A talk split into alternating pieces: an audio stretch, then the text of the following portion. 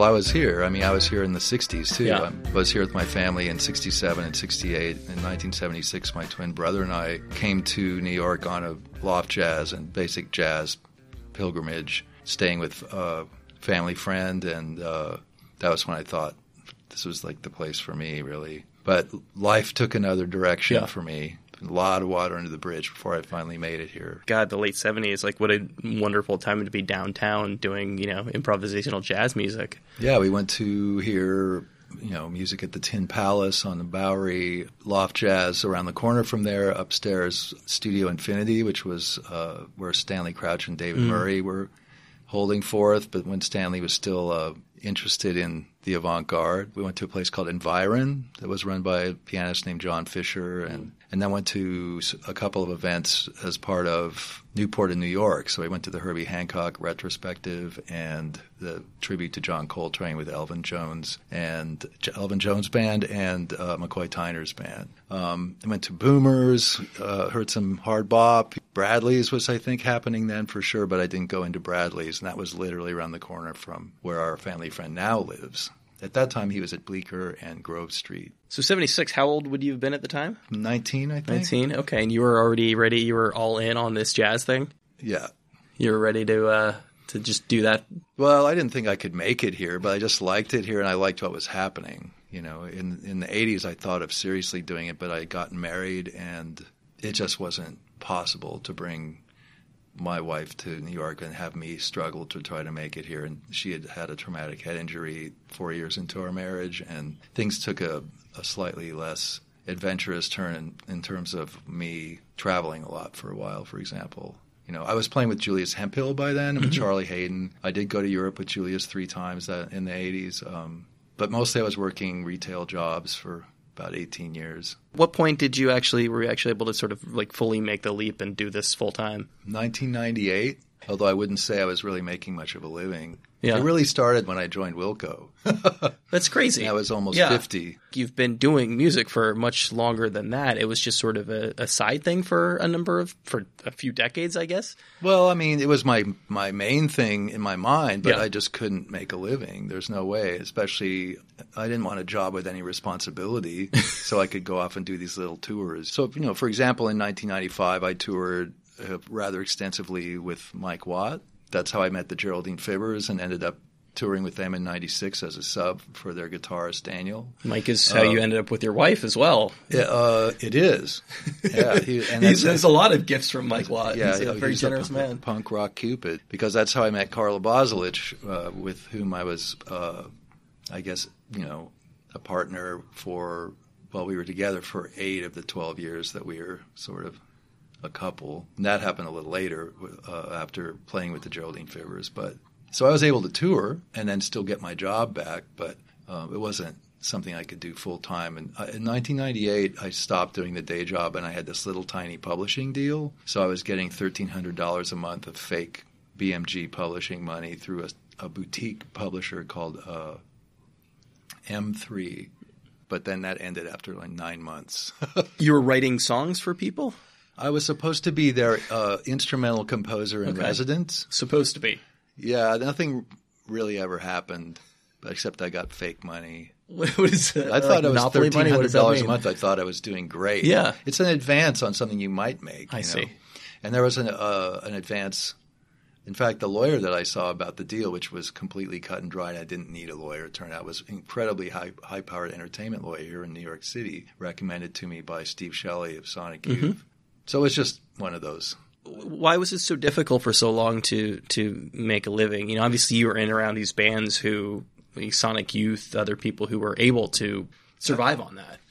I mean, I think their main reason was I was in Los Angeles, to be honest, even though it's my hometown and my dad's hometown. And There's music industry out there. yeah, but I wasn't really a session player. You know, I wasn't interested in that kind Yeah. of work. It seems like something you could have done if you had put your mind to it. I mean, you have the chops, right? I don't know. I, I don't know. I, I'm versatile, Yeah. but I don't know if I was so interested in being versatile at Yeah. that time. You know, I mean, I was versatile enough to play with Mike Wadden and play acoustic chamber jazz or whatever, but the session scene is a whole universe unto itself, a microcosm of different kinds of individuals. I was striving to play creative music, and then ended up playing with Mike Watt after sort of befriending Thurston Moore and uh, between Thurston and my friend David Crouch, who was managing Rhino Records, where I used to work for years, they kind of brought Watt and me together when Firehose was disintegrating. And I got there all of a sudden I was back playing rock and roll, but I had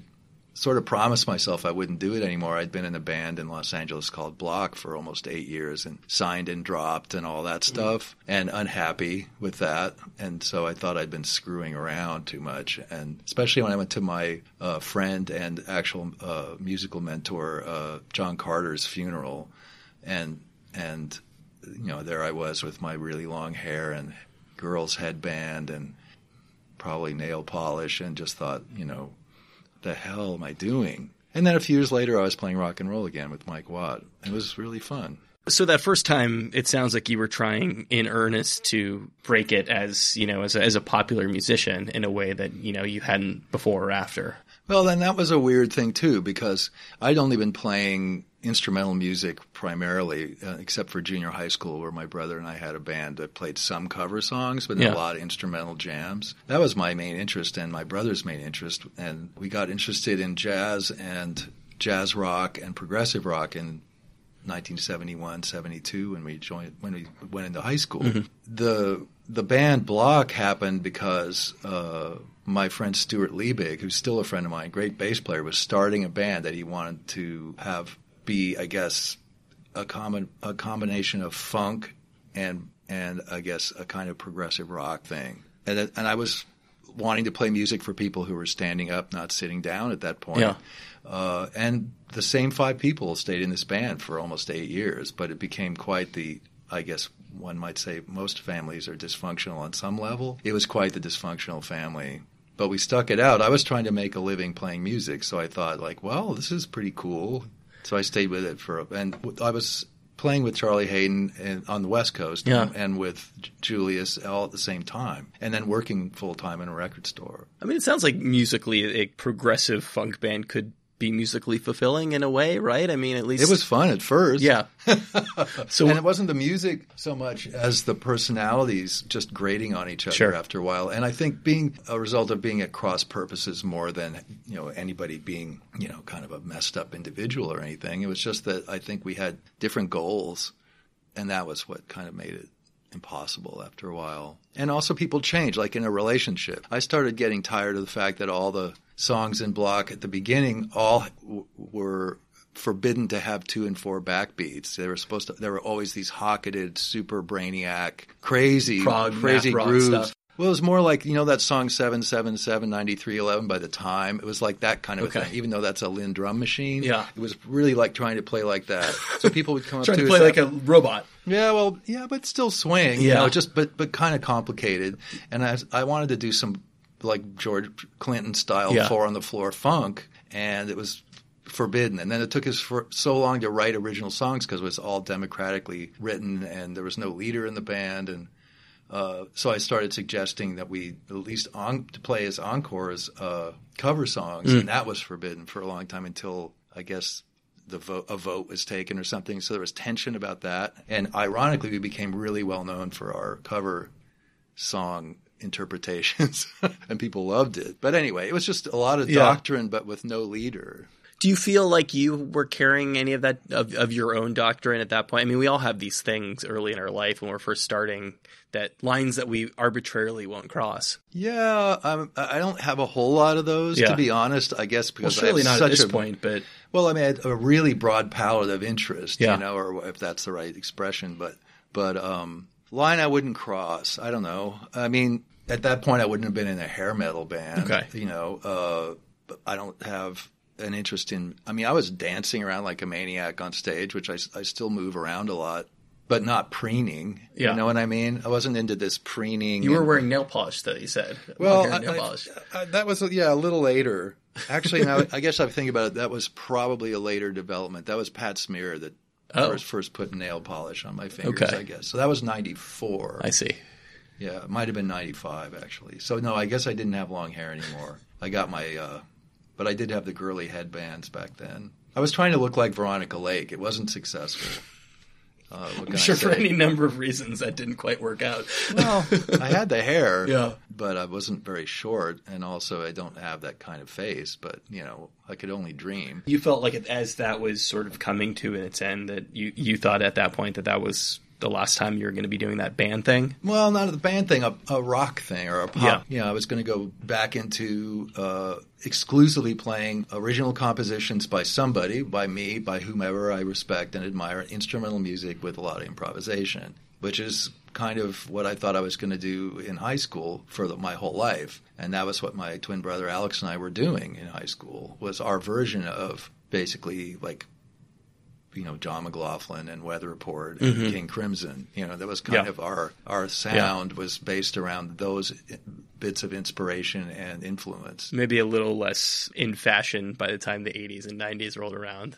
Yeah, I guess. I mean, by that time, I mean, I don't think this was in fashion. Certainly didn't Sure. garner us any you know big fans in high school. Sure, the Weather Report, the Weather Report and King Crimson certainly had their moments. Oh yeah, well, I mean, they were successful Yeah. in uh, in those days, and yeah, and truly, now that you mention it, things really did uh, change, and there was a downturn for a lot of those artists in the Reagan years because in the '70s and to some extent the early '80s, but in the '70s there were a lot of instrumental hits, not just from so-called progressive rock Mm-hmm. bands or even what became known as fusion bands like Weather Report or Herbie Hancock's uh, various groups.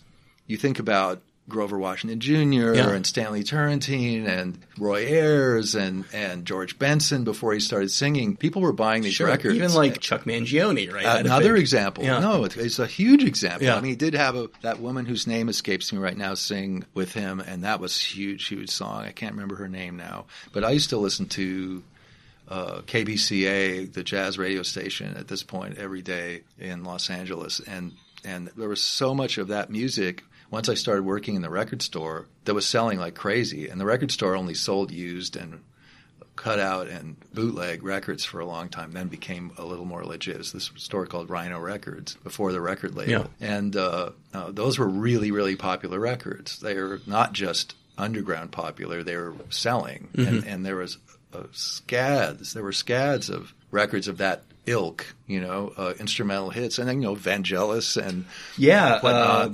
Wendy Carlos. Yep, well, that was early. Yeah. So yeah, people had a lot of interest in instrumental music at that time, and I saw heroes of mine like Ralph Towner and John Abercrombie go from playing concert halls in the late '70s to playing jazz clubs in the '80s. Uh, very suddenly, which was fine with me, except that the jazz clubs were way more expensive. Being in Los Angeles and doing the instrumental thing, you know, it seems like there's a path to be blazed in, in film. Well, I did end up in the 90s even scoring a couple of really terrible movies, but that's another whole private club Yeah. world. Um, my friend Vinny Golia scored a couple of films that I played on, one of which I actually really find entertaining, and the soundtrack's really entertaining that he came up with. It's called Blood and Concrete, a love story. Billy Zane and Jennifer Beals. But the ones I scored, you, you're not going to find those anywhere, and they were not really worth watching. So you felt it was a situation where you just really needed to know the right people, the Oh right yeah, you know. I started playing with Mark Isham later, Mm-hmm. and Mark is quite the film score mogul at this point. He broke into pl- to scoring films doing Alan Rudolph's movies, and so movies like The Moderns, Trouble in Mind. These were big independent films at the time, and his style, which I think lends itself to soundtracks quite well, of a kind of techno fusion but smooth with his great trumpet playing and and sequencers and all this. He's actually a quite a, a pioneer of this combination aesthetic led to him being asked to do a lot of really big Hollywood production movies, you know. And he said the best way to do it, his advice to me, which is pretty much impossible to follow, was to find somebody who you have rapport with, who believes in your style, and create a bond that can move forward into this particular director's oeuvre. You know, you just and Yeah. that's how he broke into it. Now he, I'm sure he's doing two films at once, probably all the time, nonstop. Why did that seem impossible? Well, I what I really don't get along with film people. Probably uh, ultimately, you know, my Why my, is that? My few contacts with well, they're they're they don't know anything about music, Yeah. and, and then they always wanted everything changed. Now with the computer, it's easy, but they wanted everything changed once you've done it, and then that you have to do some kind of either crazy editing or you have to redo everything because they've just cut the scene differently and don't understand why the music won't fit anymore, and and this kind of imperiousness, and I don't know. I just I always thought I could do it technically and write some music, but having to do the PR part too much. I mean, I'm really a people person to be honest, but I I, I get impatient or even quite irritable with a certain attitude or ignorance, perhaps you could say. It's another thing where if I found the right person and he said, "Hey, man, do whatever you want," and, and well, we'll do blah blah blah, I say, "Okay, yeah. fine, that's great," because who doesn't love movies? You do strike me as somebody who thrives in collaboration, but the difference True. is that it's sort of two architects building two parallel houses at the same time, and then adjoining them later. Right, something like that. Yeah, when I think of the experimental films of Charles and Ray Eames, and they obviously love jazz, yeah. they found somebody in California, probably Bud Shank. I don't know who played on these, if it was like Bud Shank or, or um, Buddy Collette. These really cool school jazz scores mm-hmm. that they used in some of their experimental films. And you know, and Laurindo Almeida played nylon string guitar on some of their experimental films, and it's really charming. And I, I know they must have been friendly with all these people. They didn't just say like, "Get me a jazz score," yeah. you know, for yeah. my ten minute experimental film.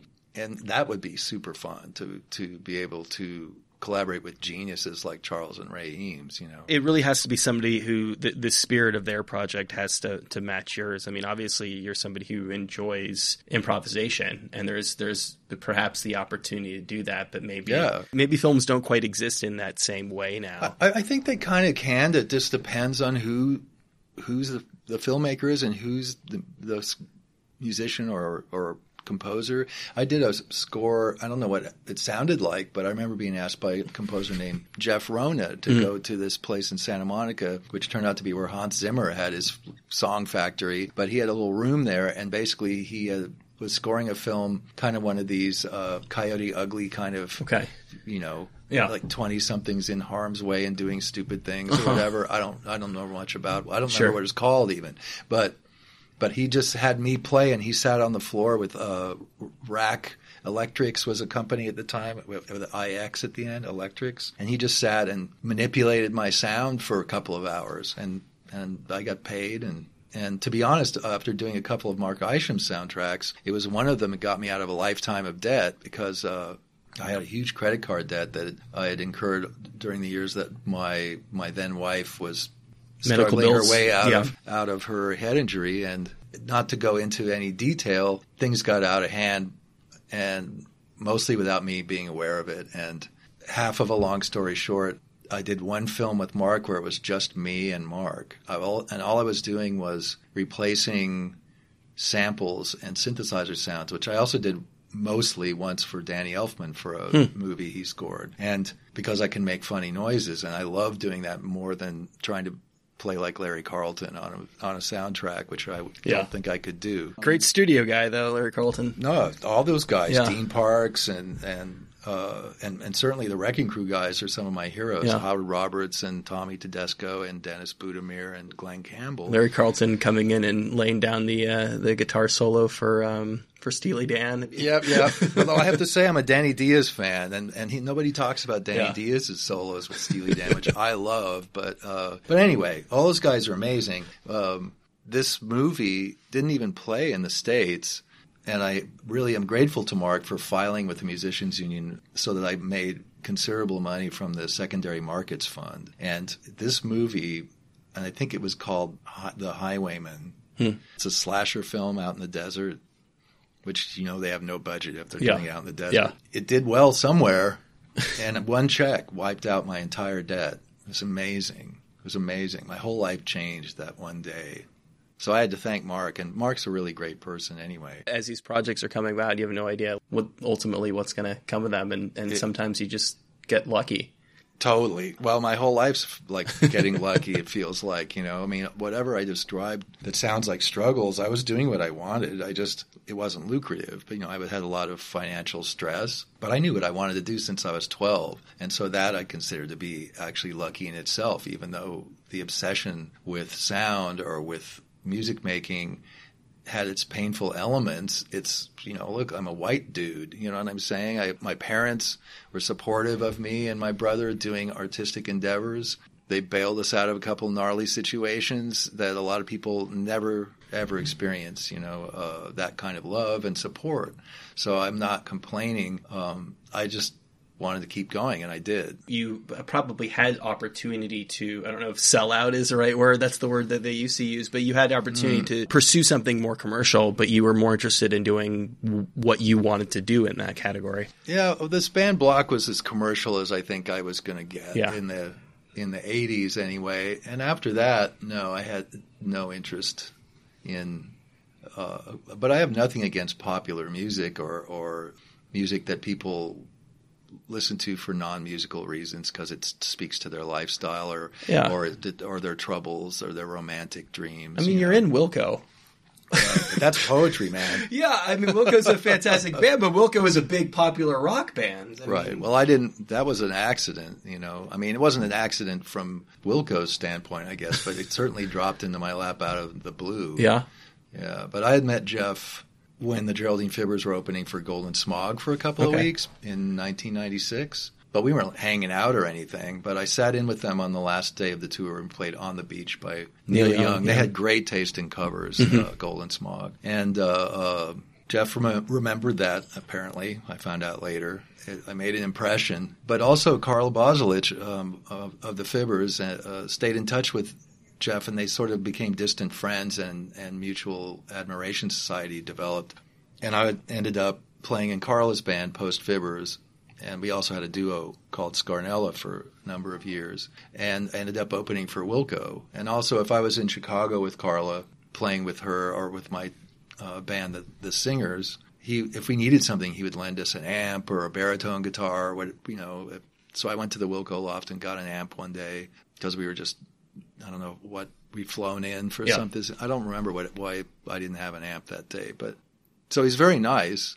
Uh, and then we opened for Wilco, and you know I'd met some of the guys before, but I met them all that that little micro tour that we did in the Midwest with Carla opening for Wilco, and that's when everybody heard me playing like lap steel. And so when Leroy Bach left uh, after recording A Ghost Is Born, I know that Jeff knew he was going to get Pat Sansone. Uh, Pat was already John Stirratt's musical partner in the Autumn Defense, and he's one of those guys that plays five yeah. instruments and sings beautifully and knows 3,000 songs. and I don't know why he thought I might be a good addition, but I think Glenn may have suggested me when he and Jeff were talking about something Jeff was looking for to add to the band. So I don't know. I should probably ask. I, I, feel like at this point you're at a point where you could ask, you know, before you maybe don't want to jinx it, but it's been 15 years. Yeah. So yeah, uh, and I had to be honest, and, and, I'm not saying this as any kind of uh, what Mike Watt would call badge buff. Uh, not, it's not a point of pride, but uh, I had turned down a couple of tours prior to joining Wilco that would have paid my bills. You don't want to and name any names? No. Okay. but I just wasn't interested in the music, and I also had gigs that it's sad and funny to think about it now, really. But for example, I remember at one point I got asked to tour for a month, kind of at the last minute too, which irritated me, and yeah, and was contacted. You probably weren't somebody's first choice. Maybe not. I don't know. That's but I did know a couple of people in the group, uh, and it's a prominent singer songwriter and somebody I respect, but also had been sort of warned off on a personality mm. level but anyway, it irritated me uh, in the case of at least one of these alleged opportunities that the the person him or herself didn't contact me. You wouldn't even give uh, me I just gender. Wanna, I want to know. No, well, there was a man and a woman, both you know, kind of thorny but interesting artists sure. and nice people when they're nice. You know, yeah. I ended up being really in very very uh, good shape with with one of these people and did ended up recording and became friendly and that mm-hmm. was a whole other story. But that was later. Um, anyway, I had a gig with Philip Greenlief, the uh, uh, woodwind player improviser in the Bay Area. Um, with whom I'd played on and off, mm. and we had a gig at Yoshi's coming up of doing his strange improv band with G.E. Stinson and me, and uh, I'm trying to remember who the fourth person was. But anyway, I couldn't turn I couldn't turn him down. I'd already said I'd do the gig, so I paid like a hundred bucks, and I had to drive to the Bay Area and play. I was no way I was going to bail on Philip. So that's the way my mind was working at Yeah. the time. Why was Wilco a good fit in a way others weren't?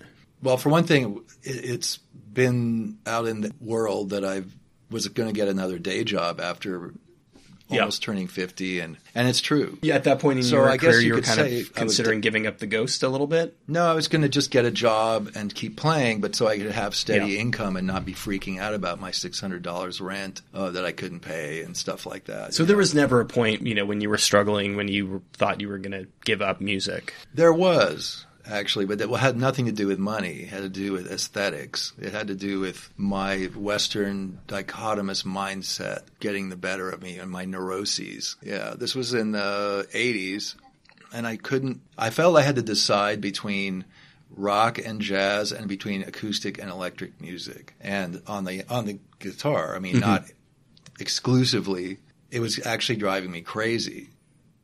You just you making thought me you couldn't unhappy. do both at the same time, or Well, I had been, but I wasn't. I felt like for some reason I had to focus, mm. and I think there was a fair amount of pressure in, in, especially in the late '70s, early '80s. Not so much from the musicians as from the writers writing about music to have some kind of purity, and they were kind of protecting the kind of music I liked from pop influences, and I was interested in the language of you know blues rock and progressive rock and effects, pedals, and whatnot. Which because I'm a- thinking of all this coming on the tail end of like you know like Miles Davis, right? Like getting Yeah. influenced by Jimi But- Hendrix and making his his trumpet sound like a guitar. Right. But the critics hated that band Hmm. and hated that music. And and then Miles disappeared in, Yeah. for a while in the 80s.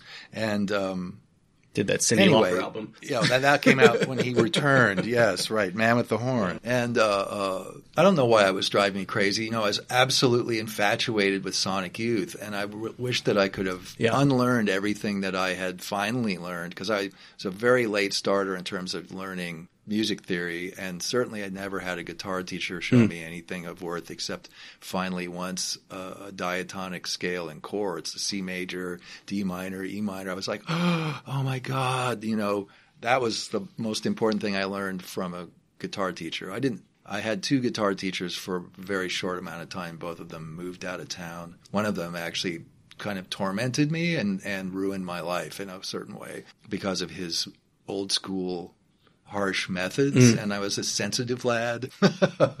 And I just wanted to learn you know but but uh, but back to the 80s and my thinking I should give up music. I was infatuated with Sonic Youth. I was infatuated with a lot of punk rock and and and at the same time playing nylon string guitar with Charlie Haden, acoustic chamber music with quartet music. My friends Eric Von Essen and Jeff Gauthier and my brother Alex, and we'd been we played together this configuration for I think about eleven years. I guess I though understand the desire to to focus on one thing, right? To get really good at that one thing and, and to move in that direction. I mean, I think it was envy of people who have a s- Yeah. very narrow direction. people who figured it out in yeah, way. And I can't think of too many guitarists that come to mind that are uh, maybe huge favorites now. I mean, there are people that I love in the jazz guitar world, Mm-hmm. but I didn't think I could be like them, you know. But maybe I thought I should learn bebop. Uh, you know, I should play like Joe Pass or something. I don't know. Pat Martino, I love. Was really interested in all these players. Pat Metheny was really huge for me. And he was in the cracks, kind of, but he could still really blaze on standards. And so I was just thinking about that and at the same time wanting to do music that was basically about sound and more dramatic and even slightly out of tune. So I thought maybe I'll take up upright bass, you know, because I love bass and particularly I love acoustic bass. And and I love acoustic bass solo Yeah. acoustic bass records. I mean, I love acoustic bass and basses. Your solution was to abandon the guitar. Yeah. And then I thought, well, gee, I don't want to drag that thing around. uh, and it's really expensive, you know, a good bass, I mean, outrageous. So, You know, not not that it's not a relatively versatile instrument, but talk about kind of painting yourself into a corner, leaving the guitar and picking up upright uh, bass. well, no, but bassists when they're when bassists when they're good, they work, man. Yeah. You can't keep a good bassist for long because everybody wants to play with this amazing bass player. So maybe I could be an amazing bass player, like uh, uh, besides Charlie Haden, who was kind of one of my idols at the time, but like Barre Phillips or uh, I don't know who I was listening to so much then. Um, Dave Holland, and and a lot of the avant-garde guys like Peter Kowald, maybe, or I don't know. Anyway, Were you a Mingus guy? Oh yeah, and well, I, yeah, but I would never have thought I could Sure. play like that. That's coming out. Of like that Wilbur Ware, like yeah, that's a whole gut string thing. Like Charlie was gut string guy. But that would have felt like I mean, Gary obviously, Peacock was big for me. But, but obviously, you know, you've you, you've got a lot of the fundamentals as a guitar player. So in that sense, maybe not a, a huge leap over to bass, but like in a way, would have felt like just completely starting your career over. Yeah, which is kind of what I think I wanted. Yeah. and I didn't really have what career Okay. anyway. But I mean, enough. the other thing I made played on some records and Yeah. made some records, but you know, How far did you get into the bass thing?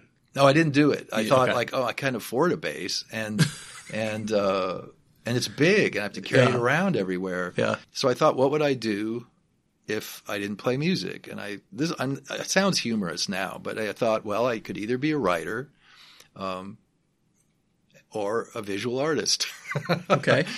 which means I'd be broke, involved with with solitary endeavors. Were those things that you were doing at all up till then? Were Yeah, you- okay. I mean, and my twin brother Alex is uh, going for a degree in visual art. You know, I was a philosophy major Hmm. at first. That's a whole other story. I love writing and I love writers, and but I love collaborating, as you pointed out. Yeah. And so one of the things I love most about music, besides sound, is collaboration. Not necessarily just collaboration aesthetically or compositionally or improvisationally, but just having to find people to make music with to make the music happen. And then having that happen and you're all together making this music together and on your respective instruments and it's an amazing experience for me. I love it. I don't i can't get enough of it. When there's that commitment and uh, articulation and mind meld and direction and propulsion it's the best Do most of the projects that you do that are under your own name or, you know, one of your project, do they start as improvisation? Do they start as jamming with someone else? um no No. i usually just write by myself So there is a solitary element at the Yeah, beginning. yeah. Um, I have co- done collaborative writing with, say, with Carla Bozulich when we did Scarnella, and we did this record for Smells Like Records, and and we went through and tried ideas and then wrote songs in the studio and recorded them and there are improvisations on the record and it's one of my favorite things I've ever done. And but my solution by the way to my dilemma Oh, sure. was to start my own band which I'd never done. I'd always been in these democratic ensembles. Quartet music was a beautiful one because there was kind of a leader uh, who is uh, my friend Eric Von Essen, who was really my greatest musical teacher. He was a multi instrumentalist composer, and he was primarily the bassist in this group. But he played piano and guitar and tabla, and was at one point picked up chromatic harmonica and became amazing on in a year. And he, I always was privately happy that he never quite sounded good on cello because cello was his last instrument he tried to play. But but he died in 1997, and he had been through a lot of life changes, and we weren't really playing together anymore anyway. But I was out with the Geraldine Fibbers, and he was teaching jazz in Sweden, and just died in his sleep. But starting my own trio, which was my first group, very original name, the Nels Cline Trio. Mm-hmm. I wanted to call it Bartholomew, but the two guys in the band basically told me I was insane, and that was a terrible name. Were they right in hindsight? Yes. Yeah. And uh, uh, that was 89, Yeah. 1989. And So, this, so it would have been the year The Simpsons premiered, Oh. and it would have been a band called Bartholomew. oh, geez. Well, Matt Groening was a customer at the record store. He used to come in every Friday Yeah. when The Simpsons hit because he all of a sudden had money. Oh, yeah. And he would buy, he went from buying two records on every every Friday to like 25, 30, 40 records. Yeah. He's always been a supporter of the arts. I will say that about him. He's a wonderful Yeah. dude. Yeah. Really, really. We're never like tight friends or anything, but I have so much respect for him, and he's such a delightful person. So that bands and, and these bands that you've started under your own name aren't democratic in the same way. No, in fact, I was smart enough or um, firm enough to start, for example, that first trio by saying, we're going to only play my music because I need to do this. Yeah. And so that's what we did. Is collaboration fulfilling in the same way when you're really taking the reins like that? Well, because I write for improvisers, you know, so everything I do, uh, especially as I moved forward, uh, there was always a piece of music or pieces of music that were improvised uh, primarily.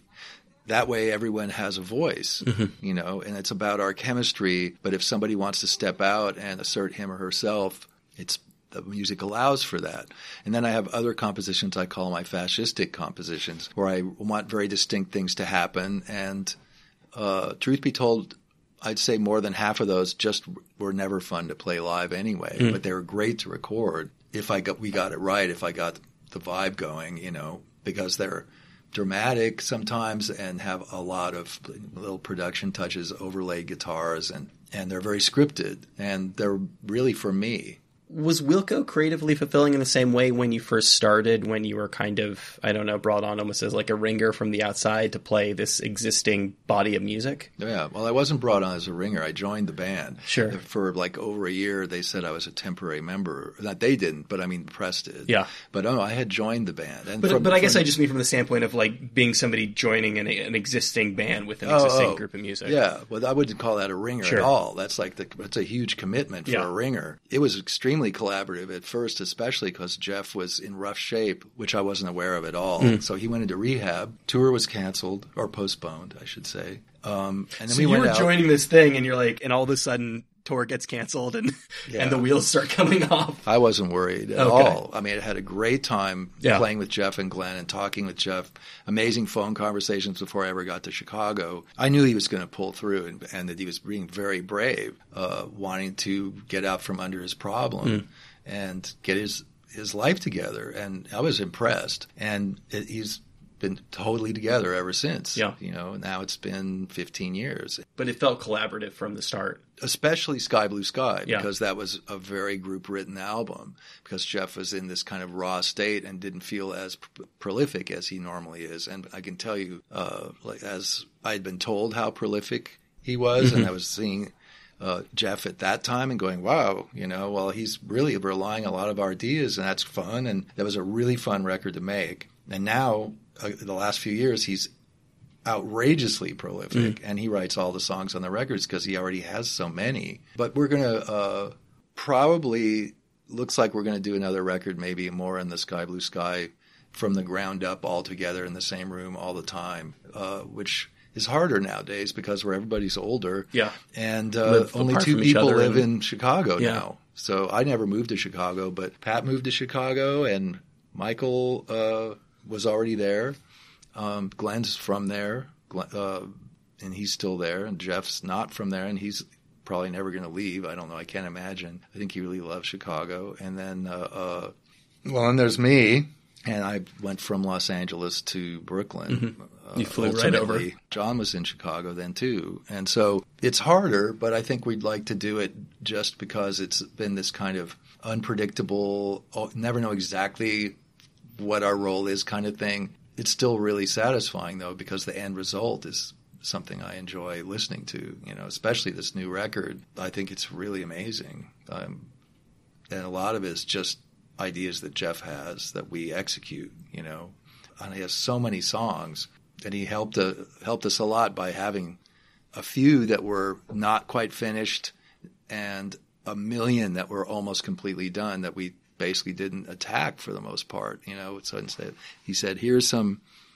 rough ideas. What do you think of this?" And we're just jumped right in. You know, and then the stuff that was almost finished, sometimes those end up being Wilco songs, and we just play on them. You know, it's, there's no pattern. But I don't even know how many songs he has. He's after the Warm and Warmer records. Mm. This new Wilco album, I'll bet he has 40 or 50 songs still that he doesn't know what to do with that are recorded on some something on his phone or whatever. I mean, has we've played Yeah. along with guitar tracks that he recorded on his iPhone on the bus on some some tracks, you know, just because it's got a vibe, you know, and it's not even tuned to a tuner or something. So we all have to detune a little bit, and and then it sounds really cool to It's us. It's a good problem to have to have more songs than you know what to do with. It's better than the alternative. He's phenomenal. I Yeah. mean, he's just one of those one of those people who, who can really write songs. That's just my opinion, but I think it kind of seems obvious. I think that's probably most people's opinion. I think most people have probably come around to that way of thinking. Most of the people I talk to in, in bands say that one of the secrets to longevity is that there is that it is sort of run like a dictatorship. That that it, that there needs to be one sort of clear person with with the idea moving things forward. It works for me. Yeah. I have to say it's it's uh, if it's somebody you respect and they're respectful, Yeah. then yeah. I mean, the thing about about Wilco with the same six guys now for 15 years is that I don't think if it was disrespectful or we all hated each other and all that like a lot of groups you hear Yeah. about that have longevity and they don't ride on the same buses and they're you know what I mean I couldn't do it and I, I have a feeling that most of us would would just say enough is enough we the fact is that we really get along and love playing together and it's so easy How does that break down when you're married to your bandmate?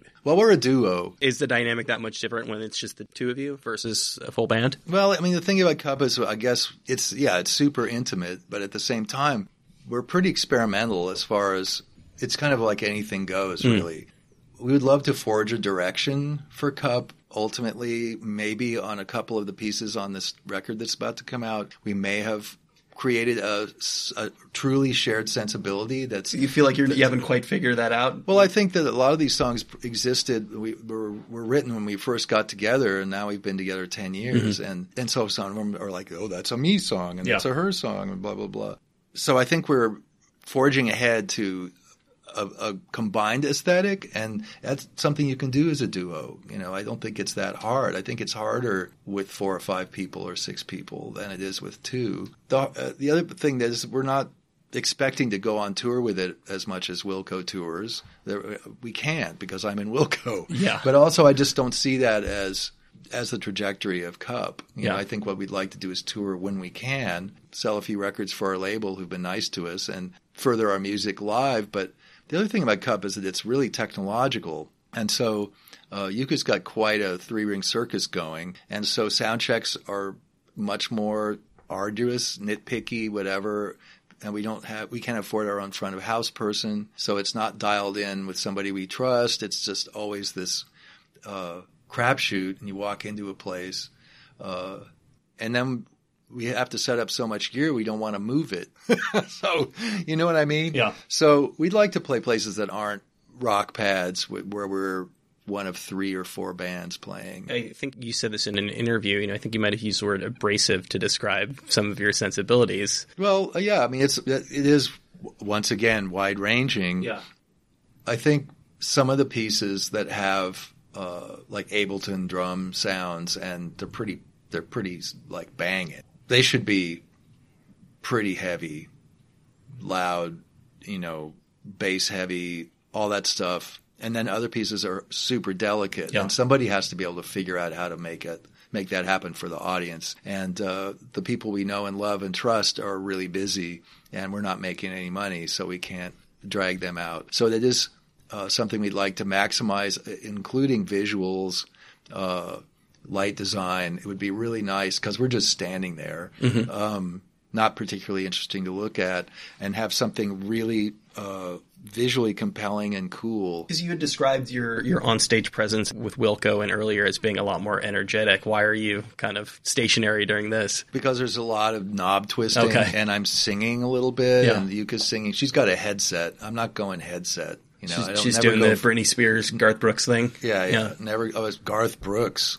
Yeah, I never. I was going to say never go for full Phil Collins, but but uh, uh, Well, he had the drums. He had to do that. when when he bothered to play them, but yeah, fantastic drummer too. Wow. Also, Yeah. a, also a prog guy, right? Genesis. Oh, I saw him with Yeah. Genesis. Yeah, with Peter Gabriel. Was, he's he's a fantastic drummer. Really, really fantastic. He's an incredible songwriter Yeah. and musician. It's not always my kind of stuff, but Sure. I have immense respect. For him. He writes a Phil great pop Collins. song for sure. He does. It's kind of weird, and he sings a lot like Peter Gabriel, which is also eerie.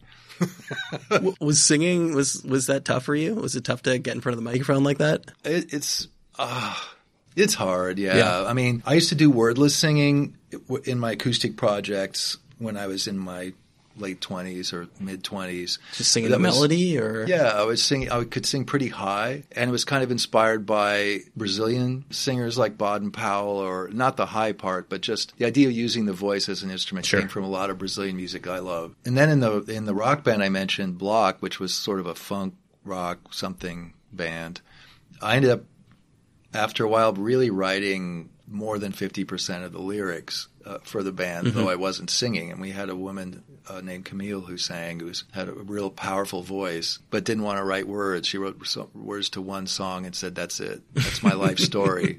she and ran I'm, out. And I'm a word snob, so yeah. uh, son of two English teachers, so. Uh, and somebody used to write poetry every day, and I'm a real fan of the written word. Then singing became a whole other way of worrying about words because I, I, reached a point with this band where I was writing lyrics where I basically felt, and also because there were a lot of limitations being put on me that I won't go into by the singer, but I have nothing left to say to the youth of America. That was what I said. Uh, and, and so you have to wonder sometimes, well, what are you saying if you're bothering to sing? In the case of Cup, it's it's mostly just little poems, and sometimes there's the words have a certain double meaning that only you and I are privy to. And that makes it fun. So it's kind of like in code. And then I don't have to worry about it, the message, you know. But back in the 80s and certainly in the 70s, I was thinking about the message, you know. What, what are we saying? And I was worried about it or wondering about what everybody was mm-hmm. saying. Mm-hmm. And coming out of 60s counterculture and all that as a young person,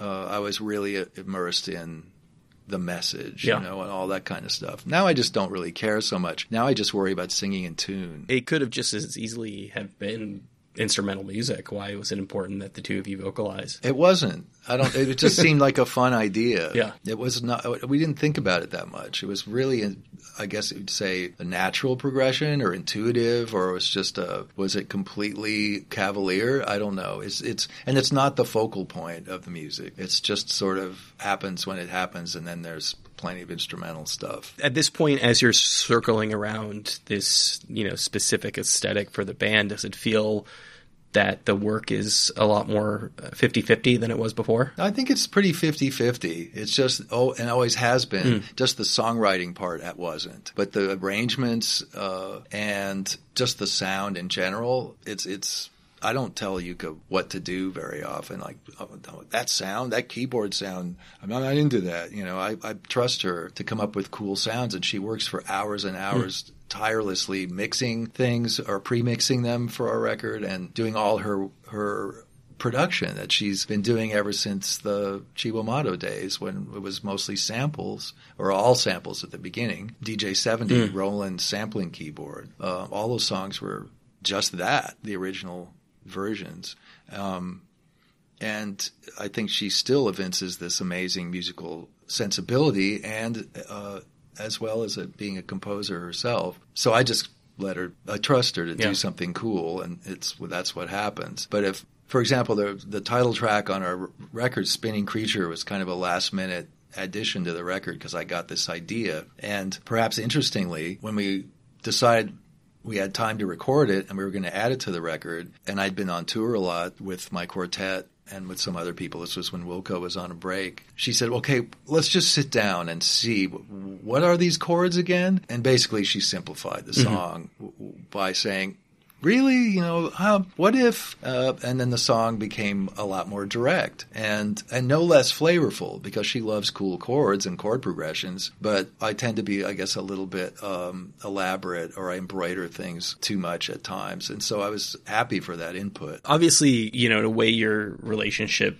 came out of you collaborating, and that you you, you essentially met when you were in part of a band. Um, but do you find that it's important to draw the distinction between just work and, and, you know, and the time when you're just sort of like alone being a couple? Do you bring your work home with you? Well, Yuka would love to be able to have uh, this situation like we had when we were living in the West Village, where she had access to a studio 24 7 and then could just walk upstairs yeah. and go to sleep. We don't have that now. So she has a little cubicle in Gowanus, and then we have a place where we live where after 10 o'clock, you better not make too much noise. And quiet uh, residential Brooklyn Street. Yeah, it's, it's, it's a lovely, lovely living situation, but there are some, some rules. So I think she'd love to take her work home with her all the time and just be able to seamlessly move from from the kitchen mm-hmm. to the studio to the bed to the couch to the to the trash dump to the what do you know what I mean whatever. Yeah. I like to sort of I don't really care about any of that. I, I don't ever plug in at home. I when I write a piece of music I could do it anywhere. I just need a guitar to make sure what the notes are. And I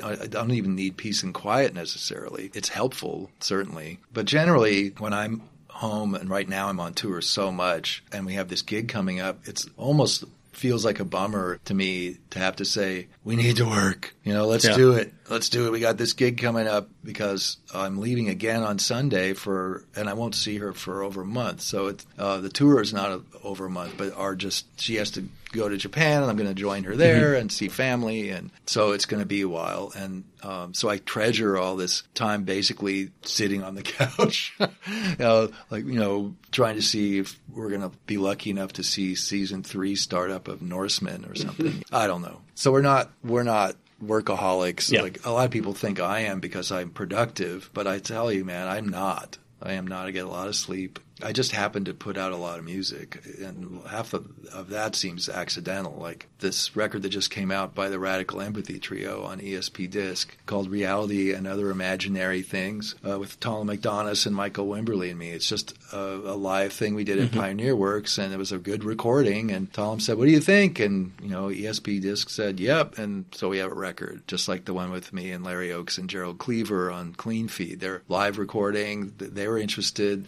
There's another record record. So I'm on a lot of records, or or you know like Joan Osborne records, mm. where I come in and play on a few songs, or just sometimes I'm the guy that comes in. I don't know why this happens so often. A singer songwriter friend. Uh, is making a record or a friend of a friend, and I go and I end up being the last guy to record on this record right before they're mastering. Or in the case of when I played on a couple of tracks on this Low album called Come On, which is an incredible honor to me because I'm such a Low yeah. fanatic. He he and the producer uh, uh, Alan Sparhawk and the producer, whose name is Matt, and I can't, I can't think of his last name. He was the son of one of the guys in America. They were already mixing in an apartment in Studio City, California. And I just came into the apartment and they just backtracked and put up some faders, and I, you know, the off I went. And then we had some Mexican food, and I went home. In a very roundabout sort of way, you did kind of become that studio guy. It's true. It's weird, uh, but I feel almost maybe more at peace with my versatility now, and I think that has a lot to do with Wilco because I tend to be not the avant-garde guy when Wilco's recording, mm-hmm. for example, and certainly on the early Wilco songs where basically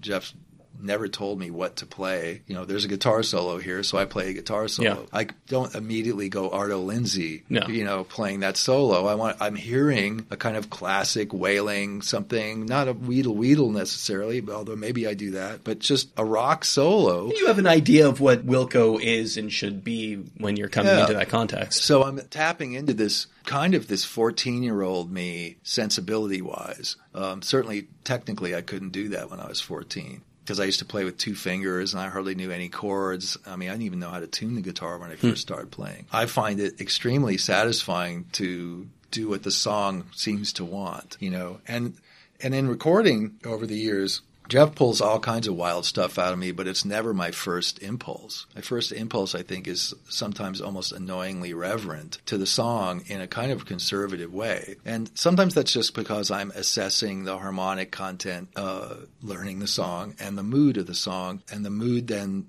tells me that it's sort of related to another kind of song, similar song. Mm-hmm.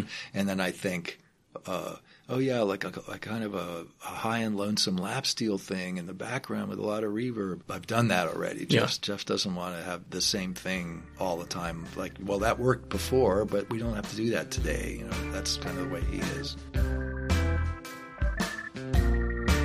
That was Nels Cline. Cup's debut record, Spinning Creature, is out now. Thanks so much to Nels. Thanks to you, as always, for listening to the program. I hope uh, doing well with all that's going on out there. Um, we've uh, got a bunch of these shows lined up, so we'll, we will be bringing you the program weekly as per usual. Uh, until this whole thing dies down. I'm not going to plug my stuff because uh, there's uh, bigger stuff going on in the world right now, but uh, stick around because we're going to be back just about this time next week with another episode of RIYL.